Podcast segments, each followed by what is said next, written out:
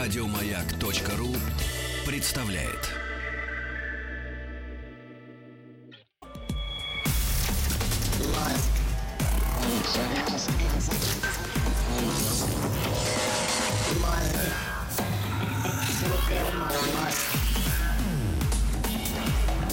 Объект двадцать два.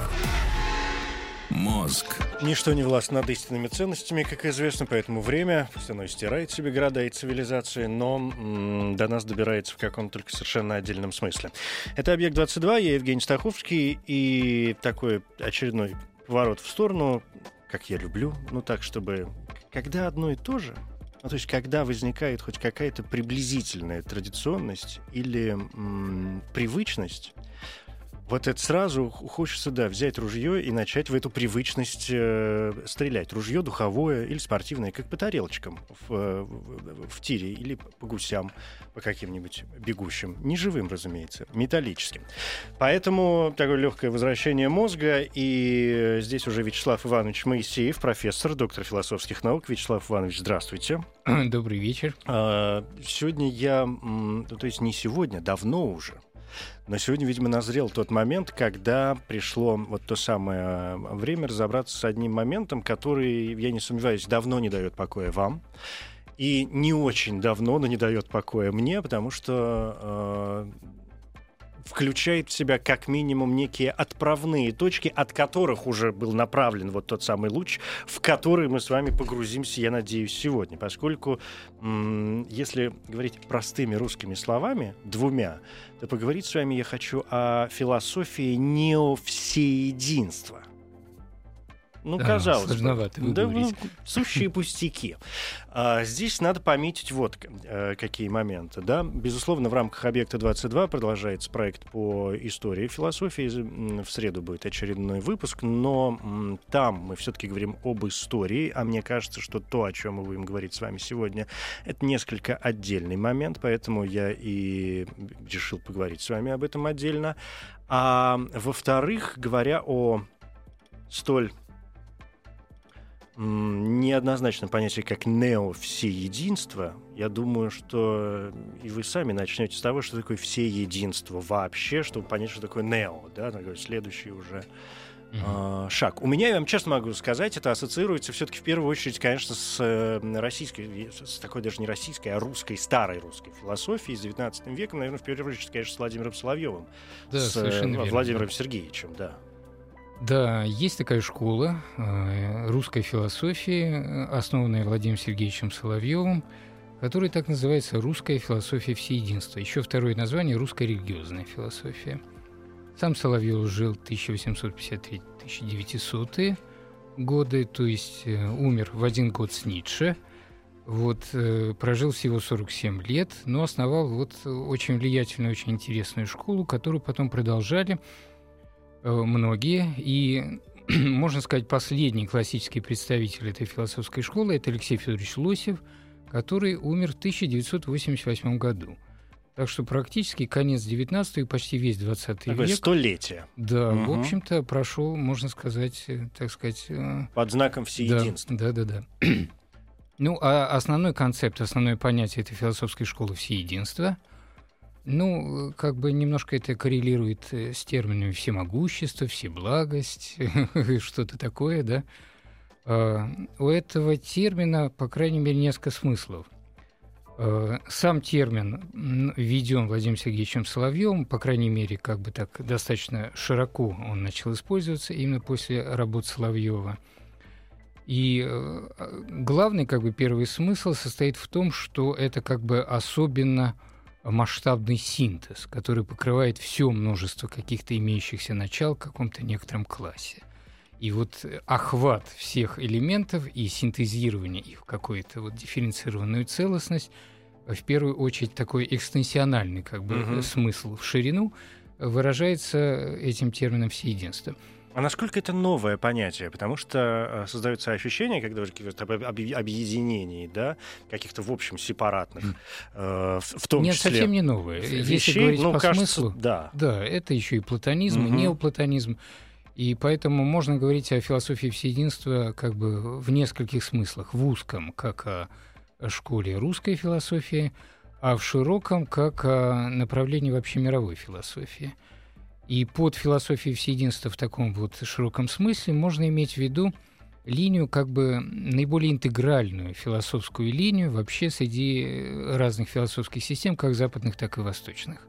То есть это попытка не выбирать из множества каких-то полярностей, а собирать эти полярности и синтезировать их в какое-то целое. Это же идеальная конструкция, когда да. не нужно... У меня сейчас просто мечта возникла перед глазами, к которой мы периодически возвращаемся, говоря о разных исторических эпохах, о разных школах, направлениях не только, скажем, там, философии или культурологии, а в истории, как в истории, как в науке вообще, в истории, как в жизни всего человечества. Это же прелесть не, не, не разделять возрождение от... Да, вы знаете, есть э, люди двух типов. И да, хорошо. Вот одним нравятся крайности, а да. другим нравится разделим, какое-то да. равновесие. Так что можно говорить, что есть две линии, большие линии философии. Так, условно говоря, равновесная и неравновесная философская стилистика мышления. Вот люди, которые тяготеют к синтезам, к интеграциям, к равновесию полярных начал, вот они составляли эту линию. Это и платонизм, и неоплатонизм, и схоластика средневековая во многом, и Николай Кузанский, и немецкая классическая философия, в общем, целая, и, конечно, восточная философия, в первую очередь индийская, брахманизм, веди, угу. ведизм, ну, ведическая то есть философия. Кое-что мистическое здесь, конечно, есть. Соловьев был знатный мистик. Да, всегда интуиция высшего начала, абсолютного, то есть по-разному его там можно называть, да, который вот выражает этот высший синтез, интеграцию разных полярных начал. Так что термин или смысл, по крайней мере, самого термина не нов, но Соловьеву удалось придать ему какую-то особую операциональность, которая, может быть, до этого с такой выпуклостью не присутствовала в традиции. Наиболее операционально до русской философии всеединства этот концепт стала выражать немецкая классическая философия. Но там был слишком, слишком жесткий алгоритм, триадический алгоритм. Соловьев пришел как бы к такому гораздо более свободному представлению э, синтетических процедур, когда он стал говорить о как бы разных многообразиях начал, любых возможных многообразиях начал, не обязательно жестких, триадических, диадических, еще каких-то, да. То есть это могут быть многообразия, которые связаны с любыми дифференцированными целыми, как в истории, так в сфере мышления, так в области социальных структур.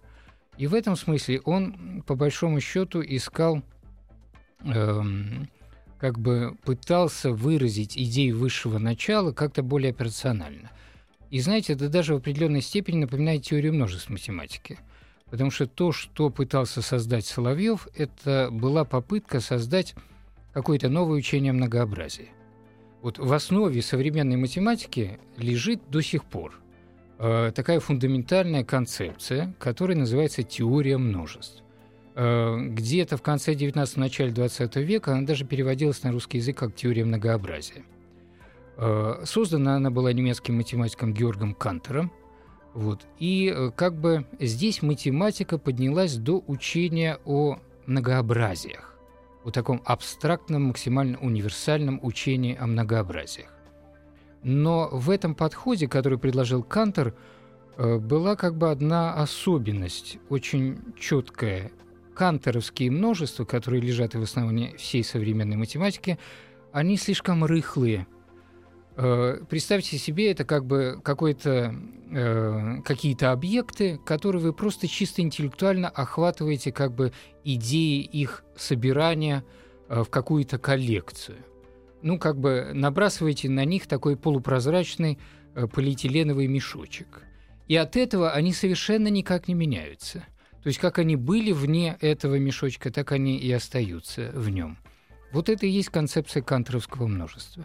В этом плане она очень редукционистская и очень номиналистическая. Э, то есть, в общем-то, здесь как бы феномен целого не особенно присутствует. У Соловьева, по сути дела, была идея создать новое холистическое учение о многообразии. Причем столь же универсально и абстрактно, как это, в общем, сделал Кантор.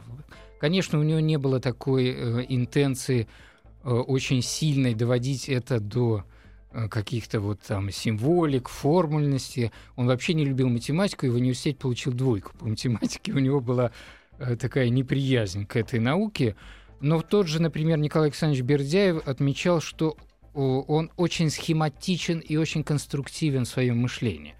Так что у него всегда была какая-то достаточно большая структурность и какая-то математикообразность его мысли не на поверхности, а в глубине. И если читать его тексты, они все очень структуралистские.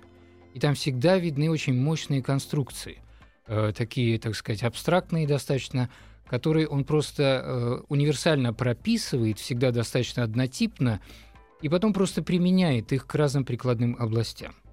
То есть там был какой-то единый такой метод. Вот. И в этом плане э, вот эта линия, она как-то не очень всегда была видна. Например, когда в девяностых годах в нашей стране произошло такое возрождение интереса, да, угу. к русской философии всеединства, в частности, и хлынули на прилавки различные книги, переиздания или новые работы по этому поводу, то эта философская школа шла под эгидой, в общем-то, иррациональной философской такой вот линии, да? Это мистика, это рациональность, это религиозные направления. А вот когда я впервые стал знакомиться с текстами Соловьева, меня поразила именно глубочайшая рациональность его построений. Но, конечно, это не поверхностный рационализм. И не тот рационализм, к которому мы привыкли в науке, в математике, там, в логике. Вот, поэтому вот это была такая первая интенция как-то э, показать другую сторону этой философии, конструктивистскую, глубоко рациональную и даже не классически рациональную. И в этом плане мне особенно интересно было то, что это, по сути, проект создания нового учения о многообразии, холистического, не редукционистского, а холистического типа. С точки зрения Соловьева, да? Да. С позиции Соловьева. И, угу. и всеединство — это и есть кодировка. Кодировка как раз вот этого замысла, этого проекта. Всеединство, то есть э, многообразие начал, охваченных целостностью. Но даже многообразие начал все равно предполагает некое э, начало. Это же один из главных вопросов э, философии э, все, всех времен. В чем, в чем исходная сущность? В чем она? Где вот это самое начало? Окей, даже многообразие, может быть, выросло из какого-то единого многообразия. Да, может да, быть, это целое, да. платонистическая интуиция, да. единого да, или неоплатонистическая mm-hmm. э, идея. И, конечно, э, здесь как бы всегда... Если эту линию доводить до конца, то предполагается, что есть какой-то высший синтез, который обнимает все, все начала. И как его прописывать? То, что, например, Шеллинг называл как абсолютное. Да? Здесь, э, вот опять-таки, мне кажется, очень спешат, когда называют Соловьева религиозным мыслителем. Конечно, огромная энергия религиозного логоса была присуща его работам, но все-таки при более глубоком и пристальном исследовании его метода э, отмечается одна такая интересная вещь. Он вначале пытается чисто рационально создать максимально полную мыслительную конструкцию, максимально интегральную конструкцию. Он сводит ее к чему-нибудь в итоге? Э, а вот потом, на втором этапе, он пытается найти для нее подходящие интерпретации в тех или иных областях. И вот здесь он, например, находит, что, допустим, христианство оказывается, с его точки зрения, более адекватной интерпретацией этого состояния многообразия. Более адекватной, чем что? Чем буддизм, например, угу. или какие-то другие э, традиции, тем более там э, внерелигиозные традиции. Но все-таки ход именно такой. Сначала рациональная, максимально интегральная конструкция, а потом поиски интерпретации для нее в тех или иных различных областях. И в этом плане, э, ведь посмотрите, его не приняли ни католики, ни православные. То есть в конечном итоге он как бы начал линию, которая иногда называется религиозным обновленчеством, э, поиски как бы некоторых новых рациональных конструкций, которые могли бы э, наполнить каким-то новым смыслом, переосмыслить религиозный логос. Но тот логос, который он создавал на почве религиозного логоса, имеющегося, да, он одновременно стал приобретать и какие-то новые рождающиеся формы, которые, в общем, в определенной степени стали пугать э, и тех, и других. Да. Да. Особенно это, конечно, концепт Софии. Когда э, Соловьев дошел до идеи четвертой ипостаси, то есть Софии как четвертой ипостаси Бога, ипостаси абсолютного, да. То есть не только Троицы, но и Софии да, как да, да. четвертой. Вот не только угу. вот это три обычные классические ипостаси, Отец, Сын и Дух, но еще и вот четвертая ипостась, причем которая несет идею вечной женственности, да, то есть это как бы женственное начало абсолютного высшего бытия.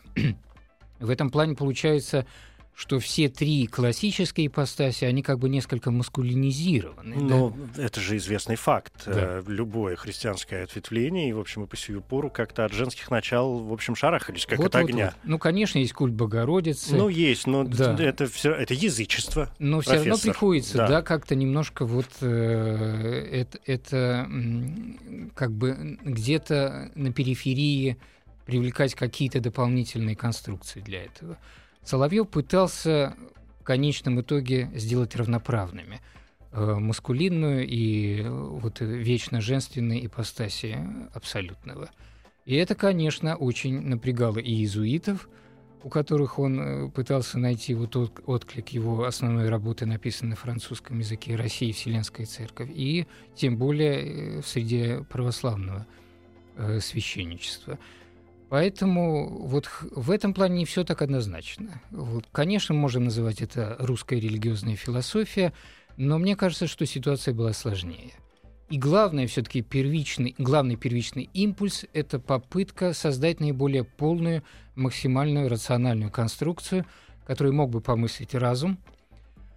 И э, именно открыть разум на концепт абсолютного, высшего начала, то есть не выключать разум при приближении к абсолютному, как это делает как бы традиционная религия, а наоборот даже как бы включить его на уровень каких-то максимальных э, оборотов, регистров, что ли, да? Но ведь попытки совместить рациональное восприятие высших сил и, скажем, восприятие чувственное, да, интуитивное даже, ежели хотите, в общем, тоже м- такое, такие не первые попытки. Мы ведь помним и средневековых всевозможных товарищей, которые э, как раз и... и были причислены к еретикам за то, что пытались периодически, ежели не в полной мере, объяснить Бога, но, по крайней мере, найти какие-то вот эти вполне умозримые э, ступени к нему. Да, то есть возникает да. вопрос о специфике. Да. Э, в чем много было. Где поворот? Да, вот это. Где поворот, да. Я вот тоже задавался этим вопросом, и постепенно э, вот эта линия поиска специфики в определенной степени вывела меня к попытке как бы просветить эту философскую систему структурным методом. И вот здесь мне показалось, что Соловьев и эта школа русской философии всеединства максимально подошла к возможности, по сути, уже структуризации э, той интегративной методологии, которую они создавали. В этом смысле они как бы вплотную подошли к созданию своего рода математической философии. Вот если я, я в определенной степени как бы рискую вызвать на себя такой шквал критики, самый разнообразный, в том плане, что наоборот, как бы считается, что это крайне иррациональная э, философская линия.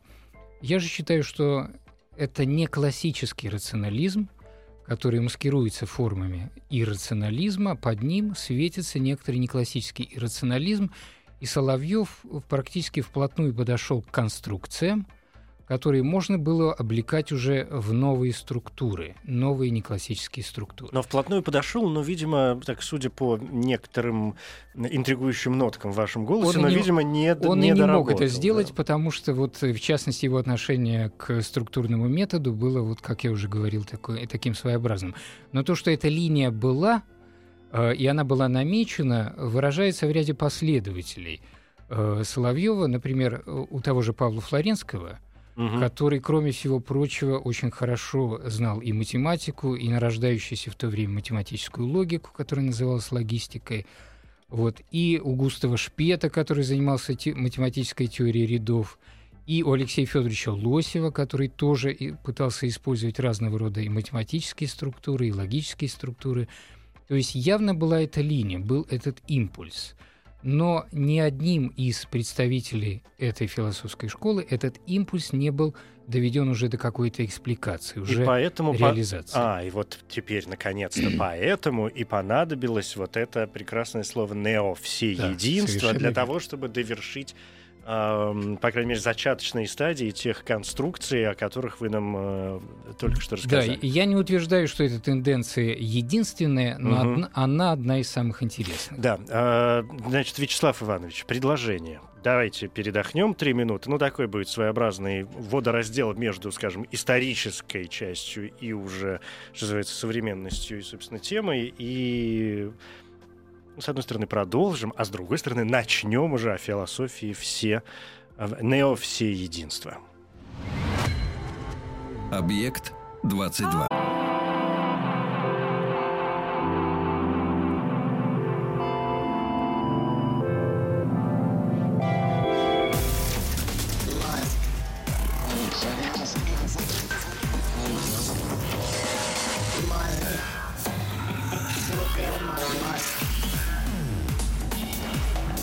Объект двадцать два. Мозг.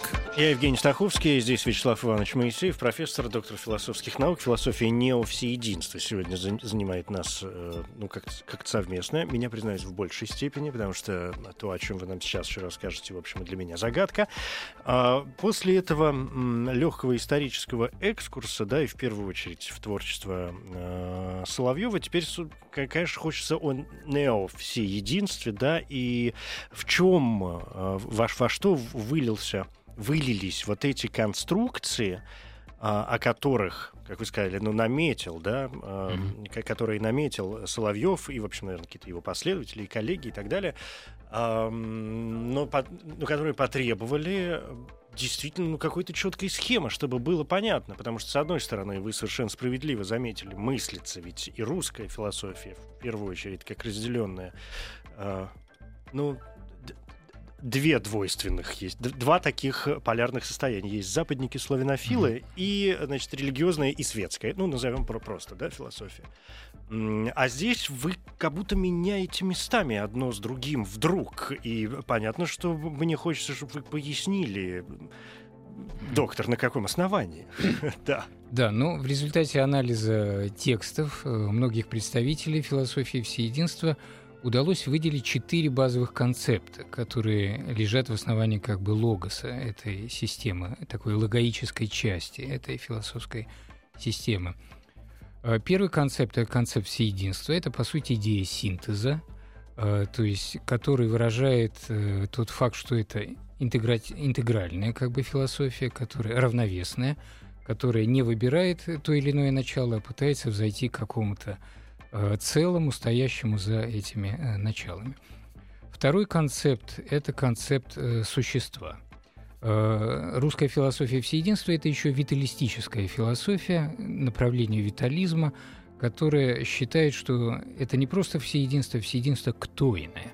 Э, термин Сергея Николаевича Булгакова – «ктойность», э, то есть, ну, как не «ктойность», а «ктойность», то есть одушевленность, как бы, да. То есть вот элементы э, этого всеединства – это существа, э, живые существа, и иерархия живых существ образует как бы некоторую такую космическую, оживленное, такое витализированное бытие.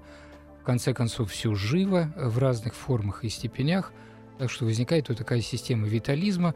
Но здесь нужна гораздо более универсальная концепция живого существа, чем, допустим, там вот, э, те идеи, которые присутствуют в современной биологии, когда мы знаем только земные формы жизни. Э, третий концепт – это концепт антиномии. То есть это, кр- кроме того, что это интегральная виталистическая философия, это еще диалектическая традиция философии, которая опирается на идею диалектической логики.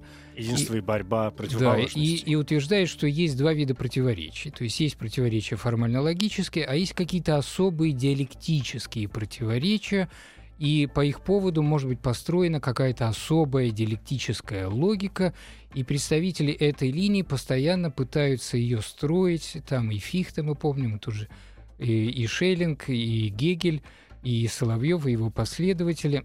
И тут тоже очень много интересных проблем, потому что никто, в конце концов, не отделил противоречия ошибки от, диалект, от диалектических противоречий. Потому что ошибки – это тоже противоречия. И если диалектики не хотят, чтобы диалектическая традиция была э, просто произволом, когда можно утверждать все, что угодно, что примерно и произошло в, в, в апологетике марксизма, то здесь нужно указать какой-то критерий логической демаркации, который позволил бы отделить противоречия ошибки от вот этих особых диалектических противоречий или антиномий. Но у меня вот здесь, извините, да, пока мы не перешли к четвертому э, концепту, возникает сразу несколько ассоциаций. Во-первых, еще с древними, м, которые мы сегодня, в общем, можем сегодня назвать и философскими какими-то традициями. Я имею в виду э, вот, вот этими противоречивыми заключениями, которые, наверное, в наивысшей форме представлены были в качестве, ну, те же Апории и Зенона, да, да, да, не да. те ли э, наши любимые, а деканал-то всех кот Шрёдингера, разумеется, да, в да, этом да. смысле. Вот уж где... Причем, да, вот часть апории Зенона, они разрешены. Да. Например, апория Ахиллес и черепаха, ей удалось разрешить созданием математического анализа. Э, то есть достаточно сложной концепции, потому что Зенон рассуждал так, что бесконечная сумма конечных величин дает бесконечно большую величину. Оказалось, что есть сходящиеся ряды, и бесконечная сумма конечных величин может давать конечную величину. В этом плане Ахиллес все-таки за конечное время догоняет черепаху. Но чтобы это доказать, нужно было создать теорию сходящихся рядов, да. по сути, математический анализ. Ну, знаете, это... сколько человечеству потребовалось? Сколько? двадцать четыре — двадцать пять веков да. там каких-то для того, чтобы это, разобраться. Это вот характерная ситуация. По сути, вот каждая такая антиномия, она... в отличие от формально-логических противоречий, всегда для своего разрешения требует создания какой-то достаточно глубокой, глубокой uh-huh. теории. И ряд из них, особенно вот остальные апории Зенона, которые связаны с синтезом дискретного и непрерывного, так до сих пор и не разрешены. Ну, вот со стрелой, например, да. Да, со стрелой, стадии, дихотомия, uh-huh. да. Здесь, ну, в какой степени, может быть, квантовая механика является попыткой соединить дискретное и непрерывное. Но математика квантовой механики тоже как бы еще до конца не прояснена, например, квантовая логика и так далее. И четвертый концепт, да, да четвертый концепт — это концепт теофании. Вот э, здесь есть, поподробнее. Да, в переводе с греческого богоявление, э, буквально, да, боговоплощение. Э, но в данном случае имеется в виду вот что: предполагается, что всеединство делится как бы на два уровня. Это идеальное всеединство, ну, условно говоря, платоновский мир идей, как бы уровень архетипов, и это реальное эмпирическое всеединство. И первое воплощается во второе с множеством искажений и умалений. Это термины э, Корсавина. И в этом плане как бы это та философия, которая... Да, и сама теофания — это как бы оператор воплощения идеального всеединства в эмпирическом всеединстве. И та философия, которая как бы отслеживает процессы воплощения, в этом плане как бы претендует на определенное преодоление платоновского идеализма. Потому что речь идет не просто о идеальных каких-то конструкциях, а речь идет о разработке теории приложения этих идеальных конструкций к тем или иным эмпирическим ситуациям. Это как прикладная математика. То есть есть чистая математика, есть прикладная математика, которая является достаточно большим и очень развитым разделом современной математики. Угу. Вот в этом плане э, философия всеединства отличается, в отличие от платонизма, достаточной трезвостью. То есть не есть теория воплощения. Но разве не Аристотель еще так под, да, да, да, подпинул нет. в сторону того же самого Платона несомненно. И уже повернул да, совершенно несомненно. В другом каком-то направлении? А, то есть вот здесь надо сказать, что все эти концепты, они встречались во всех э, вариациях так называемой вечной философии. Но не всеедино, видимо. А, нет, и вполне и всеедино, как бы, но не с такой степенью персональности. Вот самое как бы новое и интересное, что... было введено Соловьевым, это именно вот это доведение до свободной структурности. То есть когда, с одной, с одной стороны, эти конструкции стали уже очень структурообразными, очень рельефными, так что их смысловой рельеф уже как бы, ну, просто просился э, на уровень как бы четкой модельной структуризации этих конструкций, да? А с другой стороны, они были достаточно свободны. Там не было таких жестких алгоритмов, как в предшествующих версиях, например, немецкой классической э, философии, жестких алгоритмов синтеза и организации многообразия. Была поставлена универсальная задача любой возможной организации многообразия начал, любой дифференцированной целостности и как бы структуризации любых возможных типов э, организации этих дифференцированных uh-huh, целостностей. Uh-huh. И даны еще, кроме того, определенные как бы некоторые операциональные решения. Вот одно из таких очень интересных решений это то, что можно условно назвать проективные э, отношения. У, у Соловьева есть мес, ряд мест, где он использует э, как бы сравнение источника синтеза и его аспектов с трехмерным телом и его тенями. И, в общем-то, это, э, этот образ восходит еще к платоновской пещере, как бы, так сказать, тоже образ достаточно инвариантный, но у Соловьева он опять-таки принимает уже какие-то вот э, более структурные, вот такие четкие формы, и, отталкиваясь от этого, э, от этой интуиции, этого образа, удалось, в общем, создать формальную аксиоматическую систему нового типа, э, которая э, выражала именно вот это отношение синтеза и его аспектов как обобщение проективных отношений. То есть как отношение, например, трехмерного тела и его проекции. И вот эта проективная интуиция отношений источника синтеза и его аспектов, она как бы у Соловьева уже особенно структурно, операционально и свободно э, присутствует. Присутствует. Знаете, чем? Как я сейчас пытаюсь, э, с вашего позволения, спуститься на землю немножко. Потому что раз мы опять обращаемся к Соловьеву, а я напомню, это вторая половина, да, ну уже конец, в общем, девятнадцатого века, самый, если говорить о его э, там, интеллектуальной деятельности, он прожил всего сорок семь лет, э, то я здесь не могу... У меня вообще возникает ощущение... Э, что речь идет, а что, что, что вообще в этом во всем есть нечто, нечто биологическое, и сама природа во всем ее м, видовом и культурном разнообразии. А если говорить и о позициях Соловьева, э, то я не могу как-то не вспомнить здесь и теорию Дарвина, которая, в общем, во, во, во, всю, во, во всей красе уже в то время представлена. Но вот такие у меня, знаете, интуитивные, ежели хотите, параллели выстраиваются от ваших слов, насколько они далеки от Нет, я думаю, что того, они что имеют очень хорошие основания, они связаны как раз со вторым концептом, угу. концептом существа. Потому что стояла задача именно обобщить идею живого существа, насколько она представлялась, вообще говоря, ну и в то время. И мы, в общем, недалеко ушли от общих представлений о феномене жизни. То есть современная биология, она практически не отрывается от наблюдения земных форм жизни. Она не может дать универсальное определение жизни. Допустим, физика дает космическое определение материи и химических элементов. Химические элементы одинаковы, независимо от того, на Земле, не на Марсе, в другой галактике, в нашей галактике. В этом плане физика звучит вполне космично. А вот биология звучит очень геоцентрично. То есть она не может дать универсальное определение феномена жизни, которое бы как бы одинаково хорошо, в принципе, предполагалось, прилагается к любым э, формам жизни, независимо от материальных носителей там, и так далее, и так далее.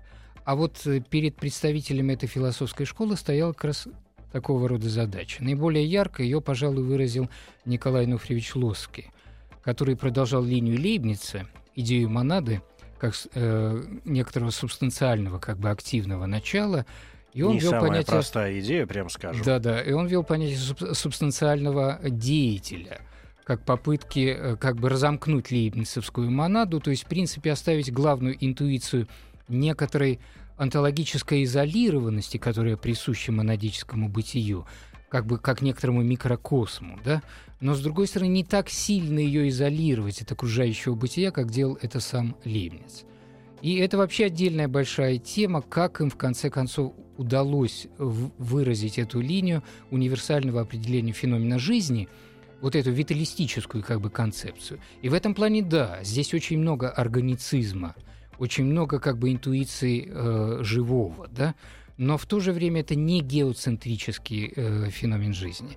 И вот здесь как бы э, есть и пересечение, и все-таки очень сильное отличие от такого биологизаторского подхода, когда мы берем какие-то конкретные земные формы жизни и конкретные формы эволюции, и к ним привязываем феномен жизни. Здесь именно искалась интуиция универсально. Я, э, я, я понял, да, я, я понял, что живого. Есть жизнь, то есть не, не живые существа, очевидные мы наделяем понятием «жить», да. А что такое есть жить на самом деле, чтобы мы могли этим понятием наделить вообще все что угодно. Да. И вот теперь идея неовсеединства звучит очень просто. То есть как бы удалось показать, что в основе всех построений лежат эти четыре базовые концепта. Это как четыре базовых цвета. Все остальные концепты философии всеединства — это разные композиции этих базовых концептов. наиболее как бы интегральный концепт, например, концепт Софии, это, концепт, это композиция всех четырех концептов. Это ктойное всеединство, антиномическое всеединство, теофанически воплощенное, то есть обладающее и идеальным, и эмпирическим планом э, своей реализации. Как бы объединение вот этих всех четырех концептов образует как бы наиболее полный, но уже такой вот производный концепт. И с этой точки зрения можно вполне анализировать тексты всех представителей философии всеединства и практически на сто процентов покрывать их смыслы этими четырьмя базовыми цветами. А вот дальше э, идея была очень проста.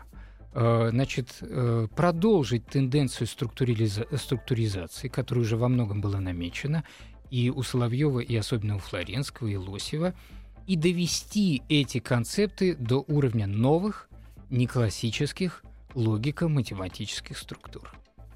То есть создать их как структуры. И вот в этом плане, э, в общем, как бы оказалось, что это очень непростая задача, потому что обычно, вот, например, есть на Западе сегодня аналитическая философия.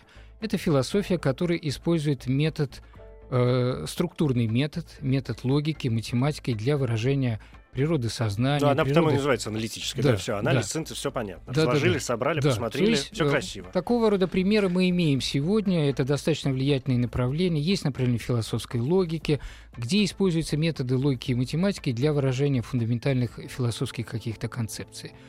Но э, в чем принципиальное отличие? В том, что для э, э, это, этой деятельности берутся всегда готовые какие-то структуры. Логико-математические структуры, которые уже есть в современной математике.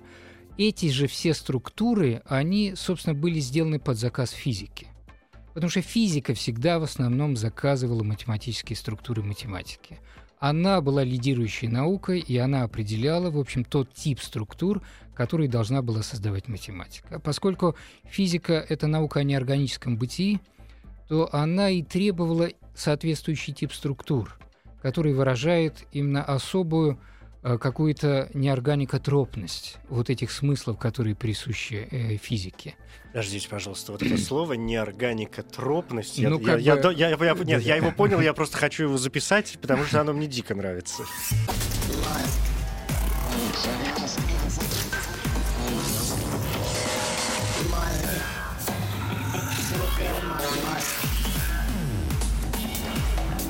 Объект двадцать два. Мозг. Значит, Вячеслав Иванович, правильно ли я э, понимаю, что основная суть всего вот этого дела заключается не в том, чтобы, исходя из неких э, имеющихся э, свойств объекта, э, по сравнению с этим объектом придумать и наделять другие объекты некими качествами, а определить некие исходные положения, в том числе, например, качеств, которые мы с чистой совестью, исходя из этого, можем применять к тем или иным объектам. То есть необходимо нечто устойчивое. Мы за кадром с вами вспоминали сегодня «Оправдание добра», книжку Соловьева. То есть я правильно понимаю, что я не должен говорить... Ну, то есть я, я хочу не говорить о том, что человек добрый, не исходя из какого-то конкретного его поступка, а я должен располагать неким понятием доброты, чтобы понять, насколько поступок этого человека является добрым. Вот о чем семинар. Да, причем философия всеединства — это очень простое решение. Добро — это то, что усиливает многоединство. А то, что выражает многоединство или всеединство, да, и усиливает его. Поэтому если мы получим как бы операциональный концепт всеединства, то у нас возникает путь к построению рациональных конструкций в области аксиологии. То есть не только этики, но и эстетики и так далее, и так далее. И главная идея состояла в том, чтобы не брать готовые математические структуры, которые были созданы под другое, а создать новые структуры, которые бы наиболее адекватно выражали, собственно, то, что там вот как бы уже было на сносях э, в самой этой uh-huh. философии в лице этих четырех базовых концептов. И еще один момент, то, что аналитическая философия очень увлекается языком. И в этом плане она не столько э, как бы математизирует семантику метафизическую, сколько наши способы выражения, синтаксис. Слушайте, но ваша неорганикотропность тоже вполне себе увлечение языком. Ну, нет, здесь все-таки направленность на то, чтобы выписывать, создавать какие-то онтологические структуры. И вот эта идея как бы и легла в основу философии неовсеединства – создать новые математические структуры, внеязыковые, ну, в том смысле, что они предполагают моделирование онтологических каких-то конструкций э, в универсальном смысле, и э, выразить вот эти четыре базовых э, концепта. И каждому концепту была сопоставлена новая математическая структура. Получилось? Получилось. Где-то лучше, где-то удалось продвинуться больше, где-то меньше, но, в принципе, в каждом из этих областей кое-что удалось сделать. То есть, например, концепту всеединства, как я уже говорил, удалось сопоставить новую формальную аксиоматическую систему со своей аксиоматикой, которая опирается на логические системы поискового логика Станислава Лишневского, одного из основателей Львовско-Варшавской школы. Вот, и удалось скрестить как бы Соловьева и Лишневского и получить очень интересный э, результат. Вот, и э, создать, по сути, как бы аксиоматику анализа и синтеза, логику анализа и синтеза. Достаточно строгую как бы конструкцию, которая э, выражает процедуры э, движения между целым, частями и так далее, и так далее. И одновременно эта аксиоматика, вот то, что еще важно было у Лишневского, она была независима от теории множеств, от канторовской теории множеств, и она, по сути, может выступать новым основанием холистической математики и холистического учения многообразия. А, допустим, антиномиям, концепту антиномии удалось сопоставить также новую логическую технику так называемых Л-противоречий э, или предельных противоречий, Л от слова «лимит», «предел». Э, и у меня есть, например, публикации, которые э, есть и в зарубежных журналах, в том числе и аналитическом одном э, журнале, где, в общем-то, представлены эти формальные аксиоматические системы, и они, в принципе, как бы, ну, восприняты профессиональным сообществом. То есть о них думают теперь активно? Ну, я не знаю, насколько сильно о них думают, но, по крайней мере, они восприняты. Вот последнее мое участие в конференции во Франции в Бордо, посвященной русской философии, где, правда, было больше русских философов, чем французов, и большинство секций проходили на русском языке. В общем-то, был очень доброжелательный отклик, в том числе со стороны историков философии. Всегда, знаете, вот было повышенное вот это напряжение исследования этой философской традиции вот такими нестандартными методами со стороны именно историков философии. Но ага. в этом случае даже и с их стороны, в общем-то, было понимание и определенное приня- принятие этой традиции. Очень большую помощь оказывает, например, Виктор Петрович Троицкий, где сейчас я читаю лекции по философии неовсеединства в доме Лосева на Старом Арбате. Михаил Викторович Максимов, который руководит семинаром, Соловьевским семинаром в Иваново и является главным редактором ваковского журнала «Соловьевские исследования».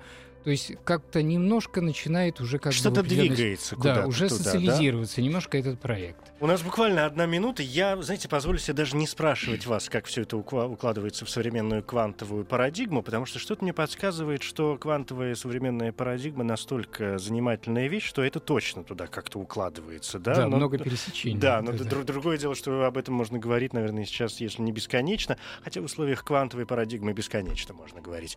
А, простейший вопрос, двадцать секунд, если, если можно. К чему сейчас все-таки стремится вот эта не, философия неовсеединства? Это построение математической философии. Математической модели все-таки. В отличие от аналитической философии, угу. где идеи э, строгости соединяются с аналитическим и редукционистским подходом, это попытка создать интегральную, строгую, структуризированную э, систему. Медленно движется. И быстро, в этом плане удачно. Как бы соединить два измерения: универсальности и строгости. Вот это то, что чаще всего наиболее трудно. Эко вы замахнулись универсальности и строгости измерения соединить, но ну, хочу, чтобы у вас все получилось. Просто интересно спасибо. За этим понаблюдать. Да, да. Спасибо большое. Вячеслав Иванович спасибо, Моисеев, спасибо. Профессор, доктор философских наук, философия неовсеединства. Интересно, как это будет называться, ну вот после этого неовсеединство, следующая ступень. Автонеовсеединство. Авто, да, да, да, верно, спасибо.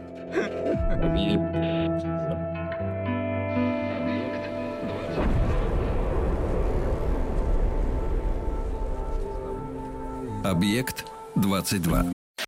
Еще больше подкастов на радиомаяк точка ру.